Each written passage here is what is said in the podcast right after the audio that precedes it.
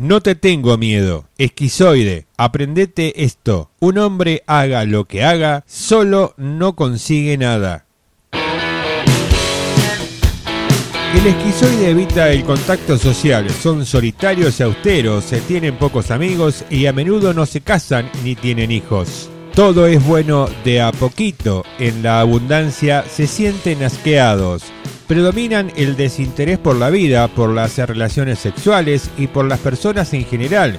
Son bichos raros, se destacan eh, por su ferviente deseo de estar solos, se reconocen como ermitaños, pero no lo perciben como algo malo.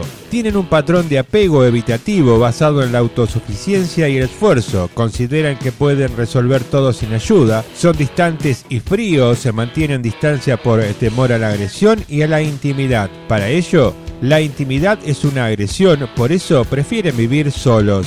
Viven en una jaula, pero se la pasan pregonando que son libres eh, pensadores. Las personas son eh, percibidas como un lastre que entorpece su libertad. Pueden vivir sin el contacto físico, prefieren masturbarse en lugar de buscar una pareja sexual. Hace de su soledad un culto y la resguarda a toda costa, aún de su deseo sexual. Se sienten solos, pero no hacen nada para salir de la soledad. El problema del equizoide es que disfruta de lo que hace mal, su soledad. No ve como algo malo aislarse de las personas. En estos eh, pacientes falla el termostato de la soledad. En teoría la soledad tiene la función de indicar que la persona se siente sola para luego buscar compañía, pero el esquizoide, cuando siente la soledad, en vez de salir para afuera, se refugia en su interior. Percibe al exterior como algo malo y al interior como algo bueno. Le da mucha importancia a los valores y al pensamiento. Reduce su vida a mantenerse para adentro como las eh, tortugas,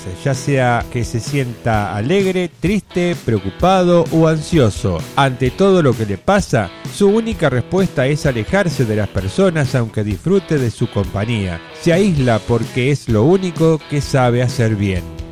Si te gustó el artículo, dale un me gusta y compartí el contenido en las redes sociales con tus amigos.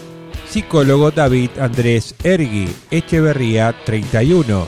Contacto 2477 63 81 39. Pergamino, Buenos Aires, Argentina.